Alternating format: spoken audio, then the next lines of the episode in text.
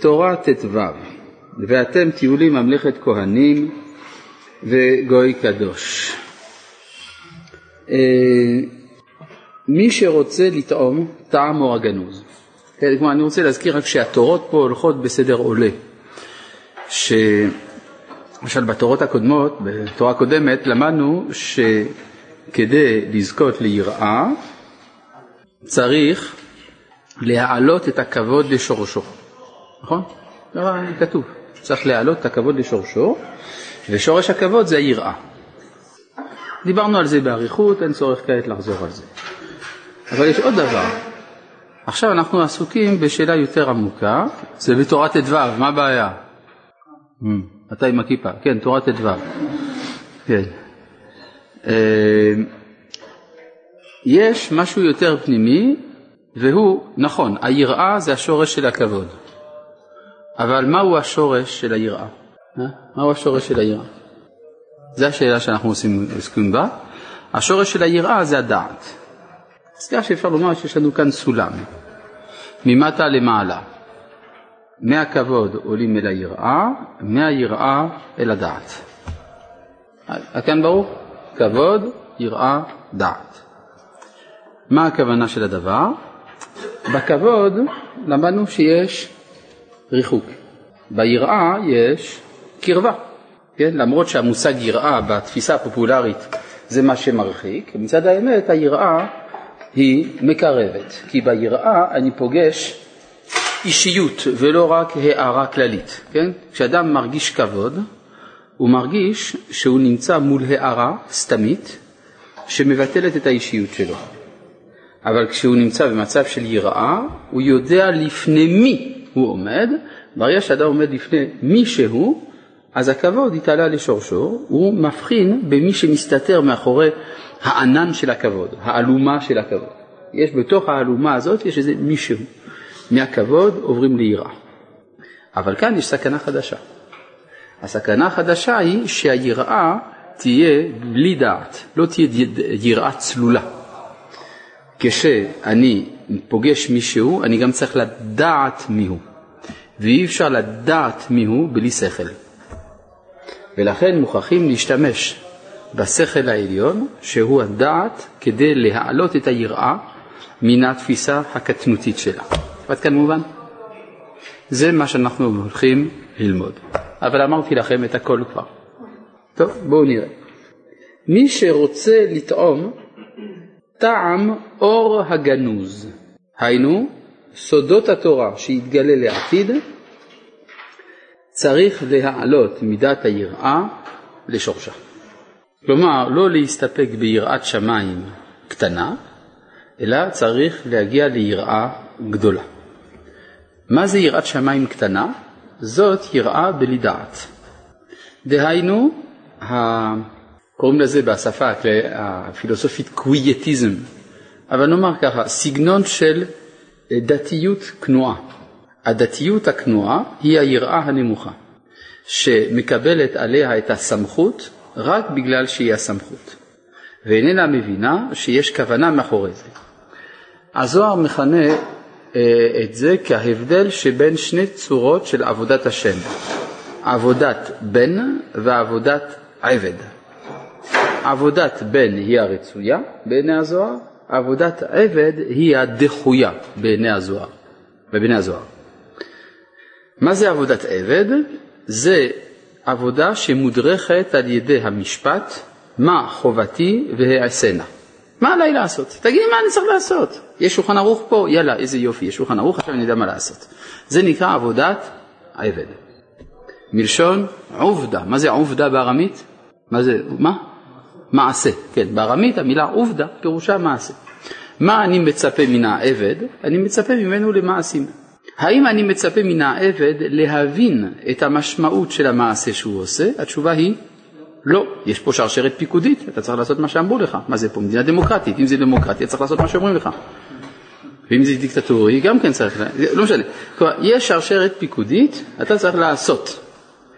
זה עבודת העבד.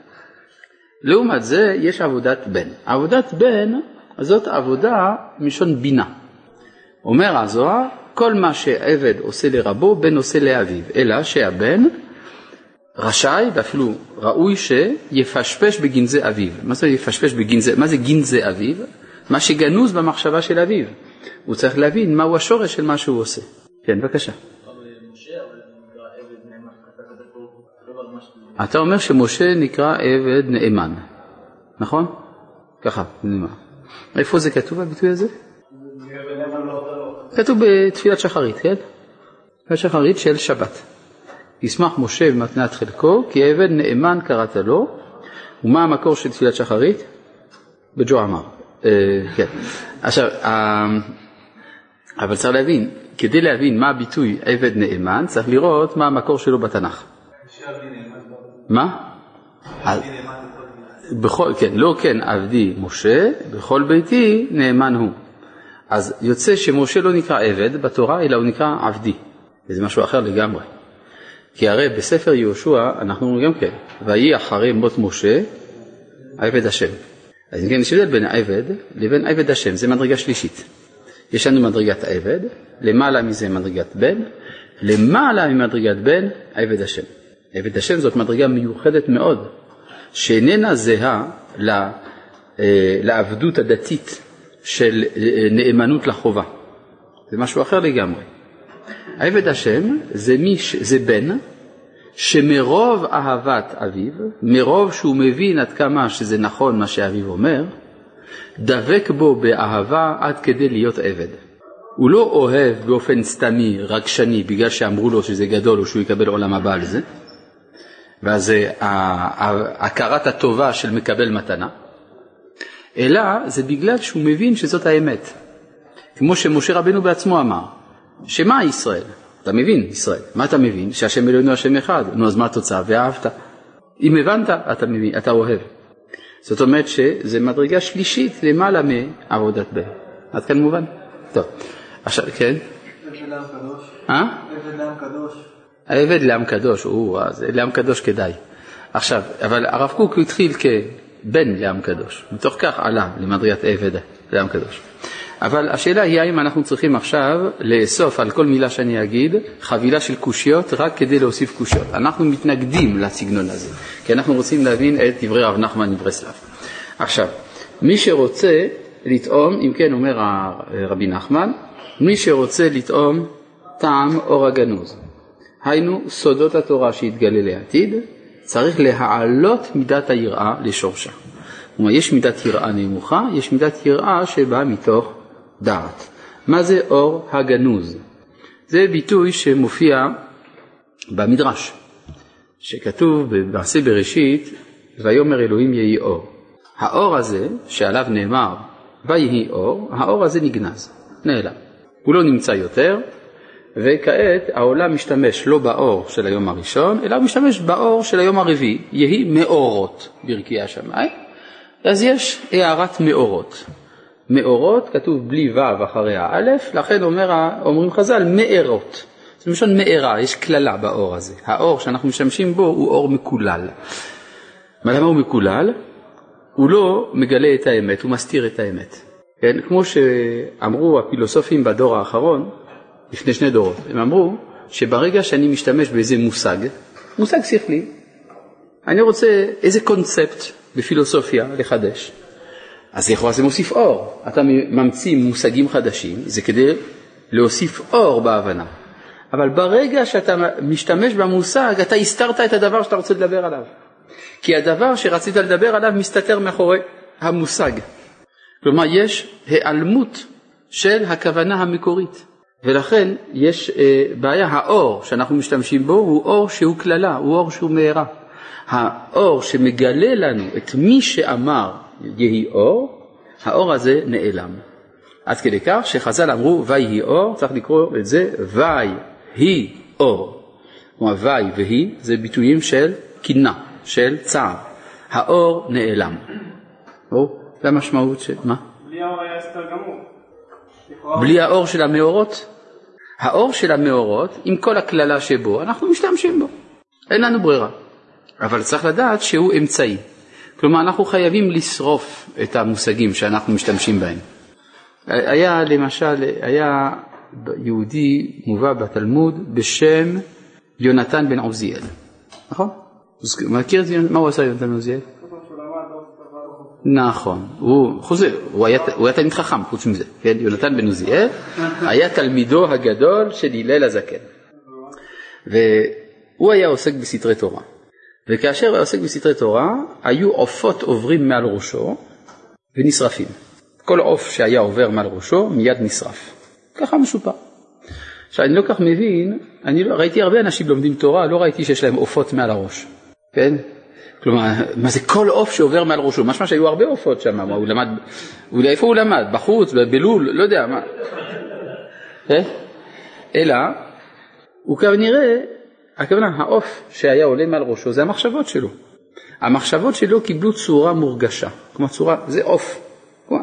יש לו רעיונות, יש לו הרבה מחשבות, זה צריך לקבל איזושהי צורה קונספטואלית, צריך לתת לזה מקום, מיד לשרוף. אז, אז, אז אל תמציא עופות, אל תייצר את העופות ואז לא תצטרך גם לשרוף אותם. אלא שכדי להתקדם אני מוכרח לייצר עופות. זה השימוש באור של היום הרביעי, אני מוכרח. אבל צריך גם לדעת לשרוף. בסדר? כלומר, אז בעצם מה זה ללמוד סתרי תורה? זה לייצר עופות ולשרוף. בסדר? וזה אחר כך מקלקל את כדור הארץ. טוב, אה, אז, אז, זה, אז זה האור הגנוז. האור הגנוז, לפי מי ששאלה, זה האור שמגלה לנו את מי שאמר והיה העולם. האור הזה נגנז. אבל בכל זאת, אפשר לטעום משהו מזה. כן? זה תורת הסוד. תורת הסוד היא מדברת על משהו שנעלם ושעתיד לשוב. הוא בינתיים לא נמצא אצלנו, אבל הוא עתיד לשוב. כן, בבקשה. המאורות זה רומז לאור השכל.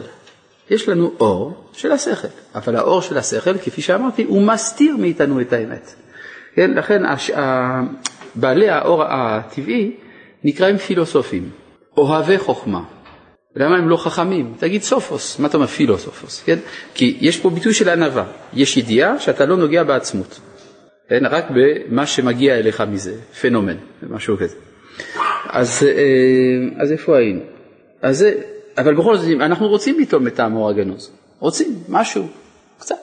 אז מי שרוצה לטעום טעם אור הגנוז, היינו סודות התורה שיתגלה לעתיד, צריך להעלות מידת היראה לשורשה. איך מעלים את מידת היראה, כלומר איך יוצאים ממצב של יראה שמקטינה את הנפש ליראה שמרחיבה את הנפש. כן? זו השאלה הגדולה. יש במסכת שבת, דף ל"ג, דיון בפסוק מישעיהו הנביא. ישעיהו אומר כך: והיה אמונת עתיך, חוסן ישועות, חוכמות ודעת, יראת השם היא אוצרו. הבנתם את הפסוק? אני חוזר. והיה אמונת עתיך, חוסן ישועות חוכמות ודעת, יראת השם היא אוצרו. לא הבנתי כלום, לומר את האמת, גם אני, כשקראתי את הפסוק לא הבנתי, אבל מה שאני כן הבנתי זה הדרשות של חז"ל על זה. כלומר, יותר קל להבין את הדרשה מאשר הפשט. מה הדרש אומר? אמרו ככה, והיה אמונת, אומרים חז"ל, זה סדר זרעים.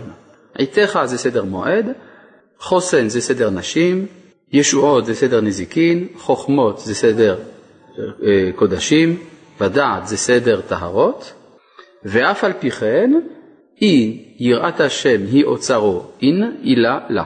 כלומר, אם יש יראת השם כאוצר, אז כן, ואם לא, אז לא. מה פירוש? אני אסביר מה הכוונה. כל השישה דברים שמנינו, זרעים מועד נשים, נזיקים קודשים טהרות, מה זה? אלה הם חלקי החוכמה. החוכמה עוסקת בשישה דברים. יש שישה כיוונים לחוכמה, שהם מיוצגים על ידי שישה סדרי משנה. מדוע שישה חלקים? זה המהר"ל ב... ב... מה? לא בדרך חיים. לא, בנתיב העבודה. המהר"ל מסביר בהרחבה למה המשנה מחולקת לשישה חלקים ומדוע זה ששת חלקי החוכמה. אתה אומר זה גם בדרך חיים? אז זה גם בדרך חיים. אבל זה בעיקרון נמצא בנתיב העבודה. בנתיב העבודה. אז מה? אז, אה, אבל מה שחשוב זה ההמשך. כן, והיה אמונת ידיך חוסן ישות חוכמת ודעת, כל זה זה החוכמה. אדם שהוא מלא חוכמה, הוא צריך להיזהר. אי יראת השם היא אוצרו אין ועילה לה. מה זה אוצר בעברית? בעברית של חז"ל, מה פירוש אוצר? מחסן, כן? אוצרות הכוונה מחסנים. כלומר צריך איזשהו מחסן לאחסן בו, להכיל בקרבו את כל החוכמה. איך נקרא האוצר? הוא נקרא יראת השם. אז אם יש אוצר כזה של יראת השם, אז היה כדאי, ואם לא, לא היה כדאי. כלומר, החוכמה יש לה שני צדדים. החוכמה יכולה להבדיל את האדם מן האינסוף, יכולה לפרנס את הקשר שלו עם האינסוף. הכיצד? משל למה הדבר דומה? אדם בתחילת דרכו, לפני שהוא למד כל חוכמה, הוא דומה לנקודה. כן? זה האדם לפני שהוא למד חוכמה. הנה, אני רואה אותו, גודל של נקודה. ברגע שהוא למד קצת, הוא קיבל נפח, הוא יותר גדול. הוא למד הרבה חוכמה, הוא עוד יותר גדול. עוד יותר חוכמה, הוא ענק, מתפוצץ מרוב חוכמה. הוא מלא, ספוג, גדוש בחוכמה. אז הוא גדול כמה? מיליון קילומטר. כמה זה לעומת האינסוף? שום דבר. אבל זה מהווה חציצה בינו לבין האינסוף. בגלל שהוא יודע, הידיעה הזאת מגדילה את התחושה של הקיום העצמי שלו, ולכן הוא לא יכול לבוא במגע עם אור אינסוף. אז החוכמה, חבל שהייתה חוכמה. החוכמה הרסה את היכולת שלו להיות אינסופי. לעומת זה, אם יש לאדם מלכתחילה יראת השם, אז כשיש יראת השם יש לו יחס אל האינסוף. יש לו יחס אל האינסוף, אז כמה שהוא יגדל בחוכמה, הוא ידבק יותר ויותר. כלומר, אור אינסוף יעבור יותר דרכו. מובן מה שאני אומר? לכן אמרו שצריך להקדים יראה לחוכמה. אז, אה, אז כדי לזכות לאור הגנוז, דבר מינימלי קודם כל זה שיהיה חוכמה, שיהיה יראה. וגם היראה הזאת צריך לברר איך היא, כלומר מה היחס שלה אל הדעת, אל החוכמה. כי אם זה רק יראה בלבד, זה שוב הופך את האדם לנקודה קטנה, אין פה כלום. אם זאת יראה שיש בתוכה חוכמה, זאת יראה שעלתה אל שורשה. יראה שעלתה אל שורשה מפגישה את האדם עם אור אינסוף. עד כאן מובן? מה לא מובן? הנקודה והזה. מההתחלה? אני אסביר עוד פעם. יש, אה, ככה, אני אקח, אני אקח את זה, נתקוף את זה מנקודה אחרת, אולי זה יותר מובן. חז"ל אמרו שמי שיש לו גאווה, הקדוש ברוך הוא אומר, אני והוא לא יכולים לדור בעולם אחד. אז מי ינצח? הקדוש ברוך הוא, כן? כלומר, הוא ייגמר. כן? עכשיו, מי שיש לו גאווה, מה זה אומר? שהוא יתנפח קצת. כלומר, הוא יותר, מנק... בהתחלה הוא נקודה, והוא יתנפח. אז הוא תופס מקום. אבל ביחס למי הוא תופס מקום? ביחס למה שהוא היה בהתחלה. כלומר, הוא היה כזה קטן, עכשיו הוא כזה גדול. אבל זה ביחס לעצמו. ביחס לאינסוף הוא כלום. מובן? יוצא לפי זה שריבוי החוכמה, מה שמנפח את הנפח של האדם, מה שמגדיל את הנפח של האדם, זה עשוי להוות חציצה בינו לבין האינסוף. עד כאן מובן? אה, בגלל שהוא מלא בתחושת עצמו. כשהוא רק נקודה הוא לא מעכב. כשהוא יותר רחב הוא כבר מעכב. ואז במובן הזה החוכמה היא סכנה. ולכן יש מהאנשים היראים שיראים גם מן החוכמה. הם לא רוצים חוכמה כי אומרים החוכמה זה מעכב. אבל מצד, הש... מצד האמת, אם, זה מה שאומרת הגמרא, אם יש כבר יראה, אז החוכמה מפרנסת יותר את הקשר הזה. זה מובן עכשיו? יפה. אתה רואה? היה כדאי לשאול מה? בגלל שהיא נותנת לו יותר משמעות, טעם. זה לכן, כן, רבי נחמן משתמש בביטוי טעם, מי שרוצה לטעום את הטעם. המילה טעם בעברית יש לה שתי משמעויות, גם מה שאני טועם וגם טעמו של דבר, ההיגיון שמאחורי זה. ברגע שאני יודע דבר, כלומר אני יודע את הדבר בטעמו, הוא יותר טעים. לכן אמרו חז"ל, שעיוור לא שבע, כי הוא לא רואה את מה שהוא אוכל. כן, מה אתה אומר? ראשית הקשר של האדם עם האינסוף הוא דרך היראה. הגדלת הקשר זה על ידי החוכמה. זאת אומרת, למשל, אם מישהו אוהב מישהו, אז זה נכון, הוא גם נותן לו שוקולד. אם זאת אשתו, נותן לה פרחים, אני יודע מה. כן? אז ברור שהקשר הוא לא בנוי לא על השוקולד ולא על הפרחים. אם כי יכול להיות ששוקולד יותר כדאי, כי זה יותר טעים. אבל הקשר לא בנוי על זה. אבל ברגע שהקשר קיים, אז הוא גם מתפרנס מה, מהתוספות, מהמעשים. אם הקשר הבסיסי לא קיים, אין אהבה, כל המעשים מגוחכים. נקודת המוצא, יפה. נקודת המוצא זה יראה. ראשית, חוכמה, יראת השם. כן, בבקשה. שאלה, ההבדל בין נקודה לבין החוכמה זה שהחכם יודע שהוא בטל לאינסוף, ופשוט הנקודה לא יודעת? מישהו נקודה הוא לא יודע. אדם שהוא רק נקודה, אז הוא קטן. אז אין פה קידוש השם. הוא לא יודע שהוא. לא הוא לא יודע, אז חבל. איך אמרו? חביב אדם שנברא בצלם אלוהים. חיבה יתרה נודעת לו שנברא בצלם אלוהים. מה ההבדל בין שני המשפטים? המשפט הראשון, חביב אדם שנברא בצלם אלוהים. בסדר. אחר כך אתה אומר לי, חיבה יתרה נודעת לו שנברא בצלם אלוהים. ברגע שנודע לו, יפה, הרב קוק אומר, יש חיבה יתרה כשהיא נודעת. אבל סתם חיבה יש, האדם הוא חביב באשר הוא אדם, אבל חבל שהוא לא יודע. כן, בבקשה. אבל מצד שני רשום גם במסכת אבות, בלי חוכמה אין יראה, ובלי יראה אין חוכמה, זאת אומרת שהחוכמה היא קודמת, אז צריך חוכמה בשביל להשיג יראה. חוכמה קודמת היה במשפט הזה. אתה אומר שרשום במסכת אבות? כתוב. אה, בסדר. אני בהתחלה התבלבלתי. טוב, כתוב במסכת אבות שאם אין חוכמה אין יראה, אם אין יראה אין חוכמה. אז אה, מסביר המהר"ל, אם אין חוכמה, אז בשביל מה הייתה יראה? כלומר, החוכמה בתור המטרה. אבל אם אין יראה כהתחלה, אי אפשר להגיע לחוכמה. בסדר? אה, שם כל המשפטים, אם אין קמח אין תורה, אם אין תורה אין קמח, כל הדברים. טוב, אז אחרי כל ההקדמות היפות האלה, אנחנו יכולים לעבור לאות ב', לבריאות. אה, אות ב', ובמה מעלין את היראה? מבחינת משפט. זה כבר מתחיל להיות מורכב, הסיפור הזה. מה שהוא קורא כאן משפט, בהקשר הזה, לא בכל מקום, מה שרב נחמן מתכוון כאן משפט, זה הכוונה שיפוט עצמי. הוא נגיד את זה, צלילות הדעת, או הכרת עצמו, נאמר את זה. כן, ובמה מעלין את היראה? בבחינת משפט, כמו שכתוב, מלך במשפט יעמיד ארץ. כלומר, המשפט מעמיד, מרומם את היראה. ארץ זה יראה. נכון? ארץ זה כינוי ליראה. וארץ הוא בחינת יראה, כמו שכתוב, ארץ יראה. כן? יש פסוק כזה, ארץ יראה ושקעת. אז ארץ יראה, אם כן ארץ זה בחינת יראה, ולכן משפט, מלך במשפט יעמיד ארץ, שהמשפט מעלה את היראה. היינו, למה ארץ זה נקרא יראה? מה, מה הקשר בין ארץ ליראה? מה? היא נקבה, מה עוד? היא למטה. מספיק טוב, נכון? זה גם למטה, גם נקבה, אז זה יראה. כן, יש עוד, מה? כן, הנקביות, הכוונה היכולת לקבל. כן, זה גם הוא מסביר את זה ממש בהמשך, הוא אומר את זה בהמשך. כן, שהנקביות, זה לכן נקרא אישה ריח ניחוח לשם, אישה זה אותיות אישה שם, נכון? אדם צריך להיות כנקבה. ויש עוד משמעות, ארץ, מאיזה, מאיזה שורש זה במילה ארץ? לרצות, כן, זה הרצון. אז הפנימיות של הרצון של האדם זה היראה. כן? ארץ, הכוונה אני רוצה. נכון? למשל כתוב, ויקן את חלקת השדה.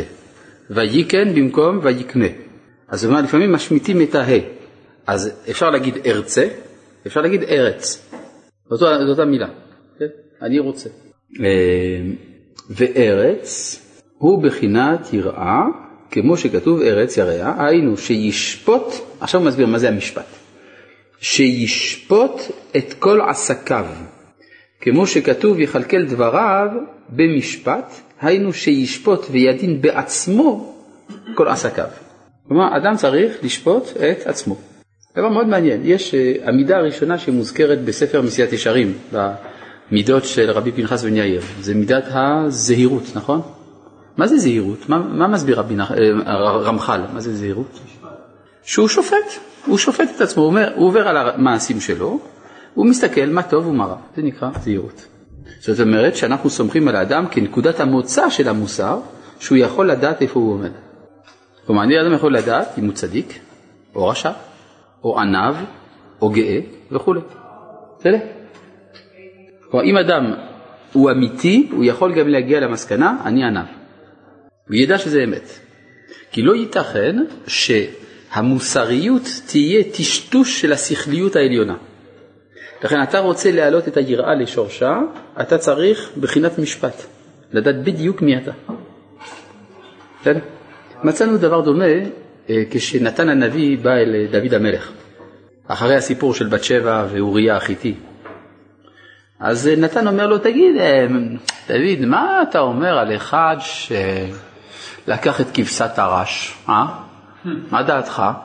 דוד אומר, מה? סיפור כזה? נורא. בן מוות האיש, ואת הכבשה ישלם ארבעתיים.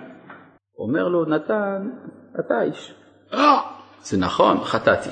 מה, מה רצה נתן הנביא לעשות לו כאן? מה, הוא לא יכול לבוא להגיד, כה אמר השם, דוד אתה לא בסדר. הוא רצה שדוד ישפוט. כי על ידי שדוד שופט, אז הוא מציל את עצמו ממשפט של מעלה. כלומר, אם יש משפט, כלומר, אם אתה אומר, כלומר, אם האדם מחוסר הבנה ביחס למעשה שלו, אז הוא מפקיר את עצמו בידי ההנהגה העליונה, וזה מסוכן מאוד. זאת אומרת, הוא, הוא, הוא רוצה להישפט בקנה מידה של מי שאמר והיה העולם. אין לו סיכוי. אבל ברגע שהוא הכניס את זה למסגרת של המשפט שלו, אז הוא ניצל. מה? כן, בבקשה. גם הרמח"ל כותב שקודם כל המשפט הזה, זה לא בא מתוך עצמו, בכלל ללמוד החוכמה לינה הרבה, הרבה עיון. לפני שהוא יכול, גם אומר שאחרי עיון, מסתכל וזה, זה שהוא יכול לדעת איך הוא אומר. זה אחד הדברים שמחייבים את הזהירות. מה שרמח"ל אומר, זה שאדם צריך להיות חכם כדי לדעת מה זה זהירות. הוא לא אומר שהוא צריך כל, כל החוכמה העליונה. לא הוא כותב במפורש. הוא כותב במפורש, שכדי להגיע לענווה, יראת חטא וקדושה, שזה שלושת המידות האחרונות, צריך חוכמה עליונה. אבל כדי להגיע לזהירות, זריזות ונקיות, זה מחייב כל אדם. נכון? נכון. מה? אה, ודאי שהוא יעיין בתורה, כי הוא לא יודע מה מחייב אותו, אבל הוא לא צריך כישרונות אינטלקטואליים יוצאים מן הכלל. זה מה שאני אומר. לעומת זה, בשביל ענווה, יראת חטא וקדושה, הוא כן צריך. בסדר? אבל שלושת המידות הראשונות, זה פשוט. טוב, אז מה שהוא אומר כאן, היינו שישפוט את כל עסקיו, כמו שכתוב, יכלכל דבריו במשפט, היינו, שישפוט וידון בעצמו כל עסקיו, ובזה יסיר מעליו כל הפחדים, ויעלה בחינת יראה ברא ונקייה. יש אה, פחד בעולם. כן, איך אומר הרב קוק באורות התשובה? המעמקי, מסתרי ההוויה אלופים בפחדי שווא. האדם מלא בפחד. כן, זה גם בפילוסופיה של השני דורות האחרונים דיברו הרבה על זה, שהחוויה הקיומית הבסיסית של האדם זה הפחד. מה זאת אומרת הפחד? הפחד של הנפילה מן היש אל העין, של ביטול, של חוסר משמעות לחיים וכדומה. יש אה, אה, חששות כאלה, זה פחד. והפחד בא כאשר האדם איננו יודע מי הוא. אז הוא הולך לפסיכולוג, שהפסיכולוג יגיד לו מי הוא. אבל יש אפשרות אחרת, תהיה אתה פסיכולוג, של... אני לא נגד פסיכולוגים, אני אומר, אתה יכול להיות הפסיכולוג של עצמך, שתדע מי אתה, תוכל לשפוט את עצמך. אז ברגע שהאדם יודע מי הוא, אין פחד, כי הוא יודע בדיוק מי הוא. אין לו מה להפסיד. ובזה יסיר מעליו כל הפחדים ויעלה בחינת יראה, ברא ונקייה. ותישאר אך יראת השם ולא יראה אחרת. ואם יש רק יראת השם, זאת זהירה, ברא ונקייה, שכבר אין בה אה, פסולת של עבודה זרה. יש אה, מושג של יראת העונש, מכירים את זה? Mm-hmm. זה כתוב, יש גם מקורות כאלה, כן, יראת העונש. מה זה יראת העונש? זה עבודה זרה והיתר. זה היתר לעבוד עבודה זרה, נכון? יש עבודה זרה אסורה, כי האדם שעובד את השם מתוך יראת העונש, אז מי האלוה שלו? התנור. הוא ייהרג. מה? לכן זה מותר. מה שאת אומרת, יש אנשים שבלי יראת העונש יהיו ברברים. אני מסכים. אולי גם אני. מה? אני מסכים, לא כולם יכולים. לכן, לכן הותר. לכן זה עבודה זרה מותרת. זה מה שאני אמרתי, זה עבודה זרה מותרת. מה הבעיה? יש הרבה דברים, למשל, יש, יש הרבה דברים שהם נראים נוראים. שקר זה דבר נורא, נכון? אבל יש שקר מותר. נכון? מפני השלום מותר לשנות. אז השקר הזה הוא בסדר, אבל צריך לדעת שזה שקר. כן? אז גם כן, גירת העונש זה מותר, רק צריך לדעת שזה עבודה זרה, זה הכל. כן? מצאנו הרבה פעמים עבודה זרה מותרת, למשל אפילו יש ביטוי שאמר משה רבנו בעצמו בנושא הזה, לעולם יעבוד אדם עבודה זרה ואל יזדקק לבריות. כתוב במפורש. מה? זה הפירוש. משה רבנו, מה שאתה אומר עבודה שהיא זרה לו, זה הפירוש לדברי משה. כלומר, זה מה שהתלמוד אומר, מה זה עבודה שהיא זרה לו? כלומר, אתה מתאים למקצוע מסוים, אבל לא מצאת עבודה שם. אז במקום לפשוט את היד כדי לקבל צדקה, לך תעבוד במקצוע אחר למרות שהוא לא מתאים לך. נכון? זה הכוונה עבודה זרה. עבודה שהיא זרה לו. ו... אבל משה רבנו לא אמר לעולם יעבוד אדם עבודה שהיא זרה לו ואל יזדקק לבריות. משה רבנו אמר לעולם יעבוד אדם עבודה זרה ואל יזדקק לבריות. ברור שהכוונה של משה רבנו הייתה עבודה שהיא זרה לו. אבל אצל משה רבנו לעבוד במקצוע שלא מתאים לי זה עבודה זרה. כי זה, המקצוע שלי זה עבודת השם שלי, ואם המקצוע הזה לא מתאים לי אז זה עבודה זרה, רק שאין לי ברירה, היא מותרת, בסדר? היא אפילו עדיפה, היא רצויה, העבודה זרה הזאת, כי זה יותר טוב מאשר לבקש צדקה. בסדר? טוב, אה, איפה היינו? אה,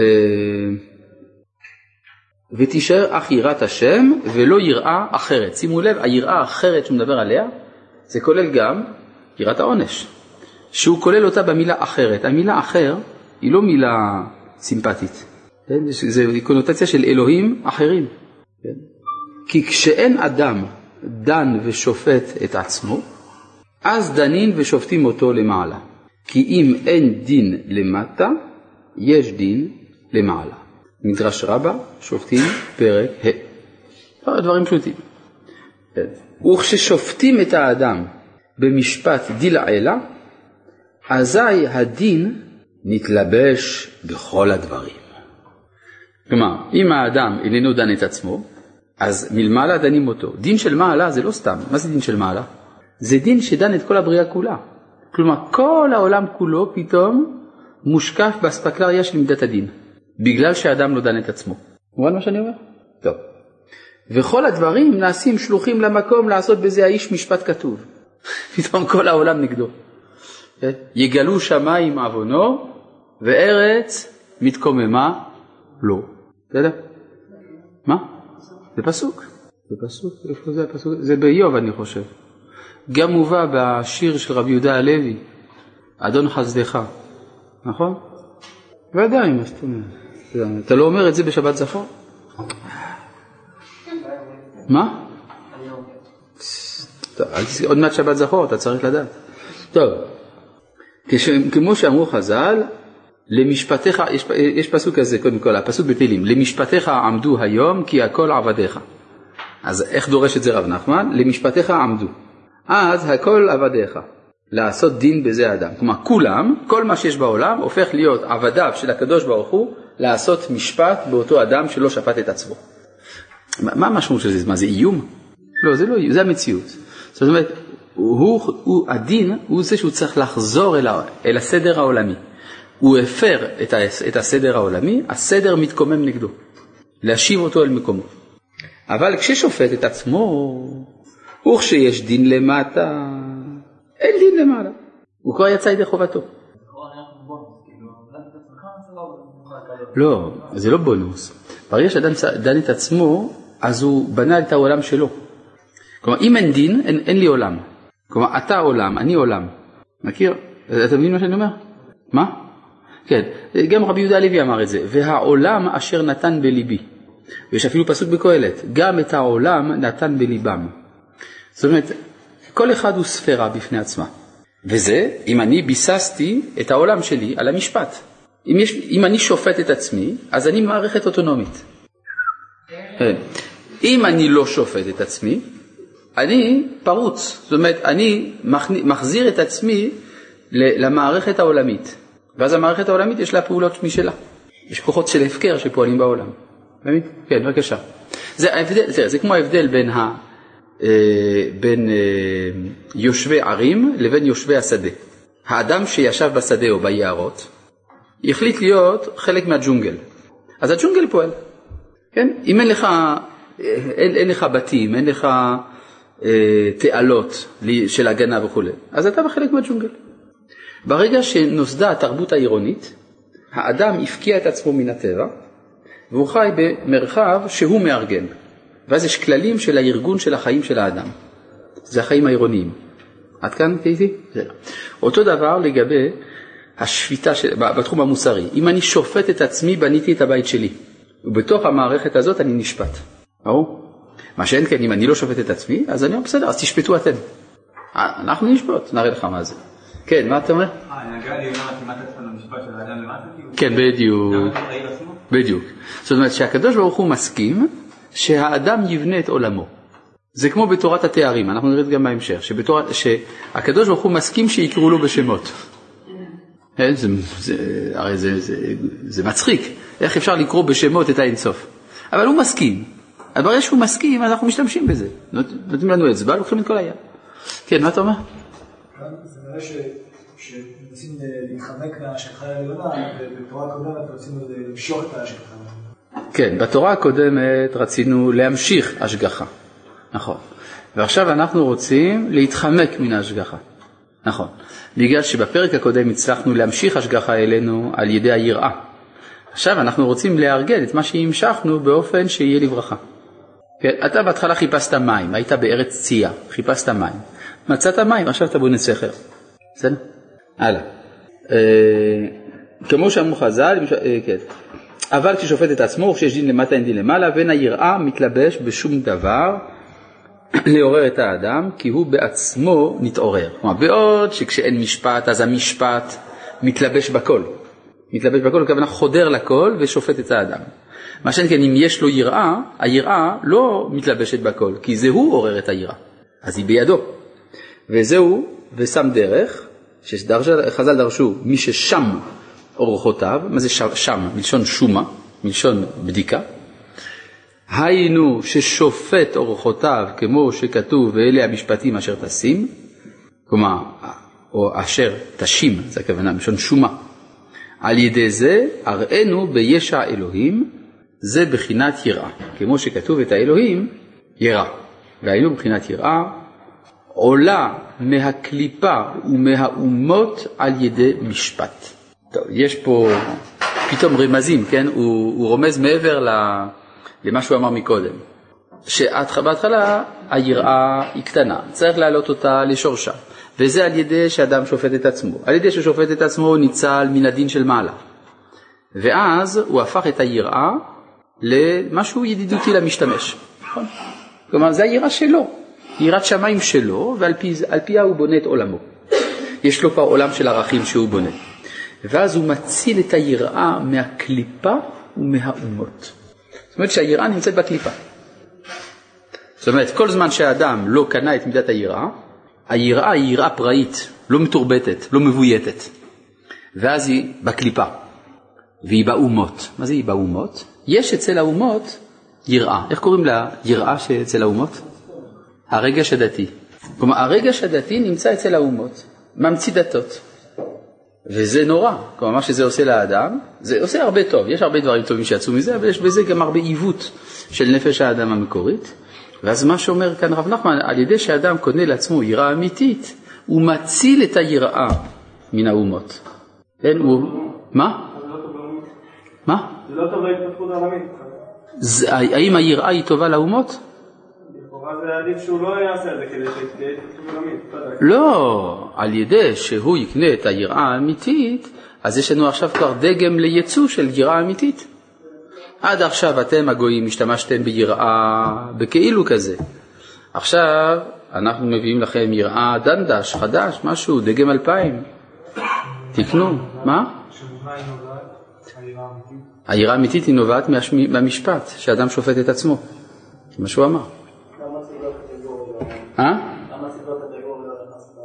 למה הצו הקטגורי של התבונה לא נכנס לסיפור הזה? אני חושב שזה כן נכנס לזה. כן? כן, יש רק בעיה אחת, שהצו הקטגורי של התבונה זה לא מחזיק מעמד הרבה זמן. זה מחזיק אצל אדם אחד בקוניגסברג שמסתדר עם זה. אבל לאורך ימים זה, רואים שזה לא בדיוק עבד. אני אסביר לכם למה הוא מתכוון. היה גוי אחד בקוניגסברג לפני 200 שנה, שהוא אמר שאפשר לנתק את המוסר מן, הד... מן הדת. כן? מה הוא אמר? הוא אמר, הרי אני אדם מאוד חכם, ואני הגעתי למסקנה שהמוסר מחייב אותי בתור צו קטגורי של התבונה. כלומר, זה מתחייב מעצם התבונה. אז אם אתה חכם, תהיה מוסרי, בלי קשר לשאלה אם יש אלוהים או אין אלוהים, אם אלוהים דיבר, אלוהים לא דיבר. יש צו קטגורי של התבונה. ומאחר ואני אדם מאוד חכם, וזה לא צמח סתם ככה, זה צמח מזה שאני גרמני. כלומר, מכאן שהגרמנים הם עם מאוד חכם, כי הם הולידו פילוסוף גדול כמוני. ולכן, ברגע שכולם ילמדו את הפילוסופיה שלי, וזה בוודאי יקרה, כי גרמניה היא אומה חכמה, אז גרמניה תהפוך להיות האומה המוסרית ביותר בעולם. זה עבד, לא? עבד באלף. כן, עבד באלף. כן. זה, כלומר, זה, זה, זה מה שנאמר, יש פסוק כזה, שאבימלך שואל את אברהם, למה, סיפ, למה סיפרת ששרה היא אחותך? לא יכולת להגיד שזאת אשתך, מה אנחנו, מה מסתתר מאחורי השאלה?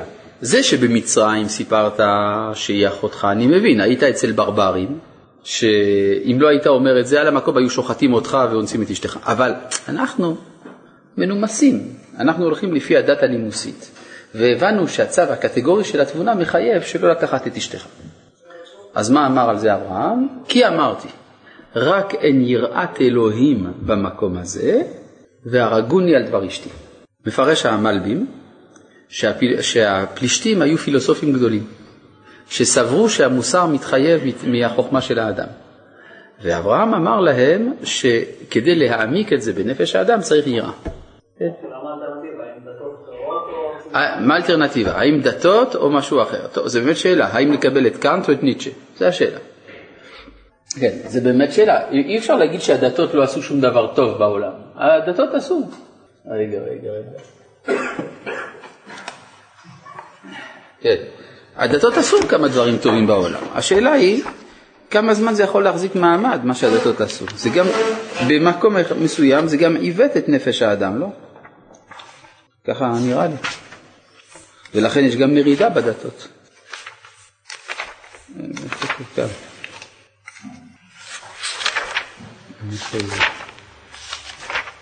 הנה, באורות הקודש, חלק ג', בפרק י"ד של מוסר הקודש, המוסר לא יעמוד בלא מקורו. כלומר, הוא יעמוד קצת, אבל לא יעמוד לאורך ימים, זה הכוונה. והמקור מוכרח הוא להיות אור אינסוף. אחרי תיקוניו בהופעות העולמות, וכשיהיה נשגר, כלומר שגור, בלב בני האדם מוסר בלא מקורו האלוהי, עיין ערך עמנואל קאנט, יפחת וייבול. כשם שבא המוסר לעולם על ידי הצינורות האלוהיים, כן תמיד יפרה ממנו. דברים מפורשים, זה נכתב לפני השואה. כן, איפה היינו? טוב, אה, כן, ברב נחמן. אה, כן, כי מתחילה הייתה נתלבש בקליפה. מי זאת הייתה? היראה, כן? הייתה נתלבש בקליפה, כלומר מתלבשת בתוך הקליפה, וזהו שהאדם מפחד את עצמו מאיזה דבר. כלומר, הפחדים שיש לאדם, כאן כאן מדובר על הפחד הקיומי, שעומד בראשית זהות האדם. הפחד הזה נובע מזה שהיראה לא מבויתת, היא יראה גולמית. זה מזכיר לנו קצת את מה שפרויד אומר על המקור של הערכים. שהערכים באים מסובלימציה, מעידון, שהחברה מעדנת את הנטיות הטבעיות, והיא הופכת, היא כופה אותם דרך המוסכמה החברתית על היחיד. כן? אז יש משהו כזה, כן? וזהו שאדם מפחד את עצמו מאיזה דבר, מסער או מגנבים. אני לא, זה לא אני כתבתי את המילה מסער, כן? שאנשים מפחדים מסער. לא, לא אני כתבתי את זה, כן? מסער או מגנבים ושאר פחדים. זהו שהיראה נתלבש בזה הדבר. כי אם לא היה נתלבש היראה בזה הדבר, לא היה כוח בזה הדבר להפחיד את האדם. אז צריך יראת שמיים אמיתית. טוב, מן הסתם רבנים, יש להם יראת שמיים אמיתית. ושורש, לכן אינם מתייראים משום דבר. טוב, ושורש היראה הוא דעת. אה, סוף סוף הגענו אל הנקודה. מה קרה, דניאל? מה? לא מכיר את ג'ו אמר? זה חיסרון, אבל זה לא נורא. כן.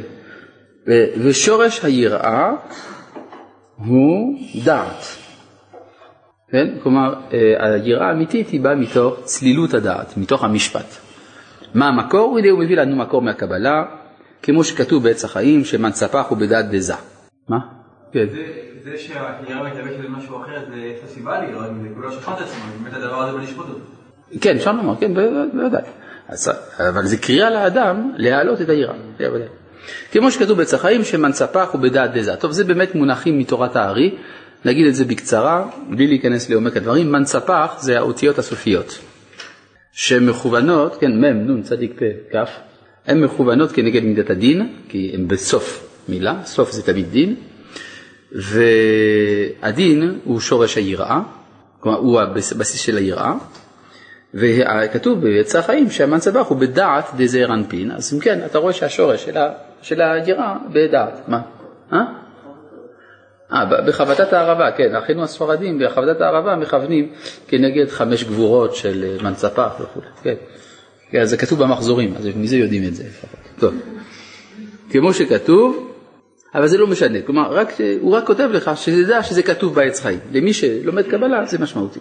כמו שכתוב, אז תבין יראת השם. מה זה תבין יראת השם? זה מעניין, שצריך שיראת השם תהיה מתוך הבנה, ככה הוא מבין. אז תבין, תיתן בינה בתוך יראת השם. ו... מה? אה, בסדר, אולי, סליחה, ודעת אלוהים תמצא. כן, הוא הסביר שאלוהים זה מידת היראה, אז ודעת אלוהים תמצא. ועיקר הדעת הוא בלב, כמו שכתוב, ולא נתן לכם לב לדעת.